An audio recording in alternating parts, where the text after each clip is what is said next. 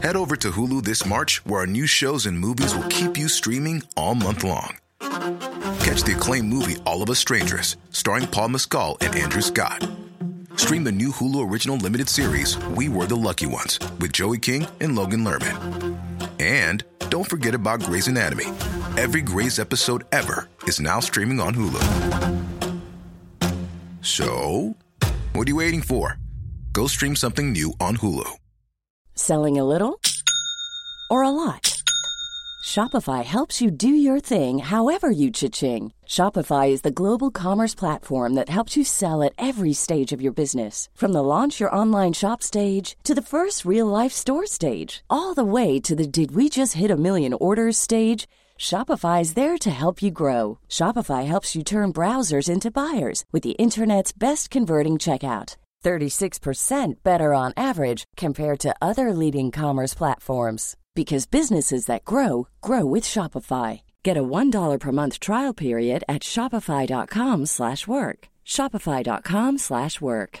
Hey, I'm Ryan Reynolds. At Mint Mobile, we like to do the opposite of what Big Wireless does. They charge you a lot, we charge you a little. So naturally, when they announced they'd be raising their prices due to inflation, we decided to deflate our prices due to not hating you. That's right. We're cutting the price of Mint Unlimited from $30 a month to just $15 a month. Give it a try at mintmobile.com slash switch. $45 upfront for three months plus taxes and fees. Promote for new customers for limited time. Unlimited more than 40 gigabytes per month. Slows. Full terms at mintmobile.com.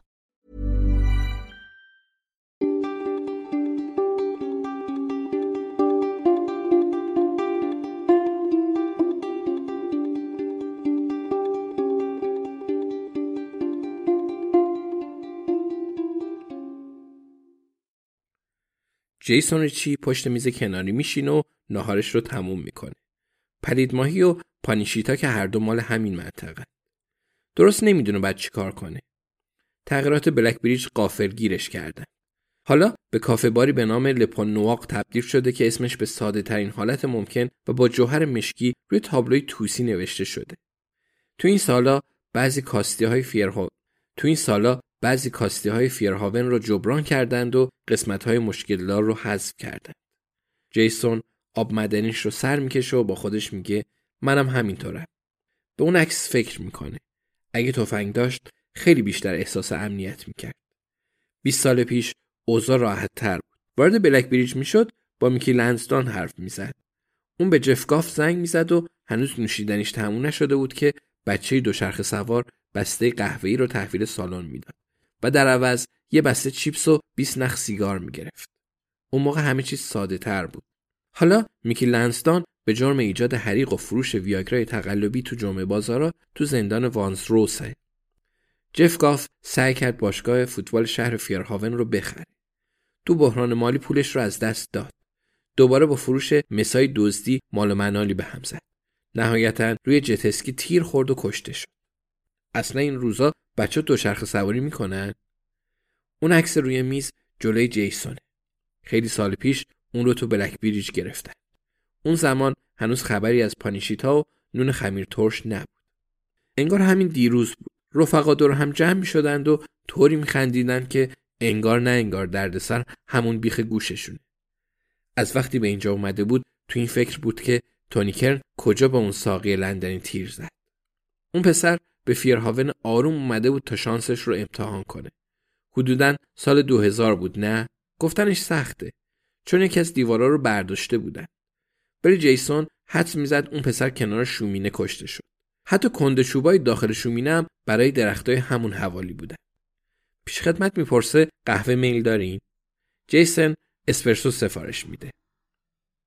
یادشه که گلوله از شکم پسرک رد شد. وارد دیوار نازک پشت سرش شد و سر از پارکینگ در و به گلگیر ماشین جیانی ترکه خورد. کارت می‌زدی خونه جیانی در نمیومد. مشخص بود. ولی کی می‌تونست به تونی حرفی بزنه؟ جیانی ترکه. جیسون خیلی به اون فکر می‌کنه. مطمئن جیانی اون عکس رو انداخته. همیشه دوربین همراهش بود. پلیس خبر داره. جیانی به شهر برگشته بود. بابی تنر چطور؟ جیسون نفر بعدی فهرستشون بود. تونی به اون پسر شلیک کرد و اون رو کشت. اون دوران گاهی از شمال و جنوب لندن به فیرهاون می اومده. می‌خواستن گروهشون رو گسترش بدند و بازار جدید و بی خطرتری پیدا کنند. پیش خدمت اسپرسو رو میاره. کنارش یه بیسکویت بادومیه. هنوز اون پسر رو به یاد میاره. بچه بود. کنار دریا به استیو جورجیو کوکائین تعارف کرد. استیو جورجیو اهل قبرس بود و معمولا اون دوروبر میپلکید. هیچ وقت قاطی کار نمی‌شد ولی پسر با وفایی بود. الان باشگاه داره. استیو جورجیو برای پسرک دام پهن کرد و گفت بعد سری به بلک بریج بزنه و شانسش رو امتحان کنه. اونم همین کارو کرد و سریع فهمید شانسش به اون پشت کرد. خیلی خونریزی داشت. اصلا هم جالب نبود. جیسن خیلی خوب اینا رو به یاد داره. احتمالا 17 سالش بود. الان سن کمی به نظر می‌رسه. اما اون زمان اینطور نبود. یه نفر اون رو سوار ون قدیمی بابی تنر کرد و یکی از راننده های تونی اون رو به ورودی فیرهاون برد و همونجا ولش کرد. صبح روز بعد پیداش کرد. خیلی دیر شده بود و پسرک از دست رفته بود.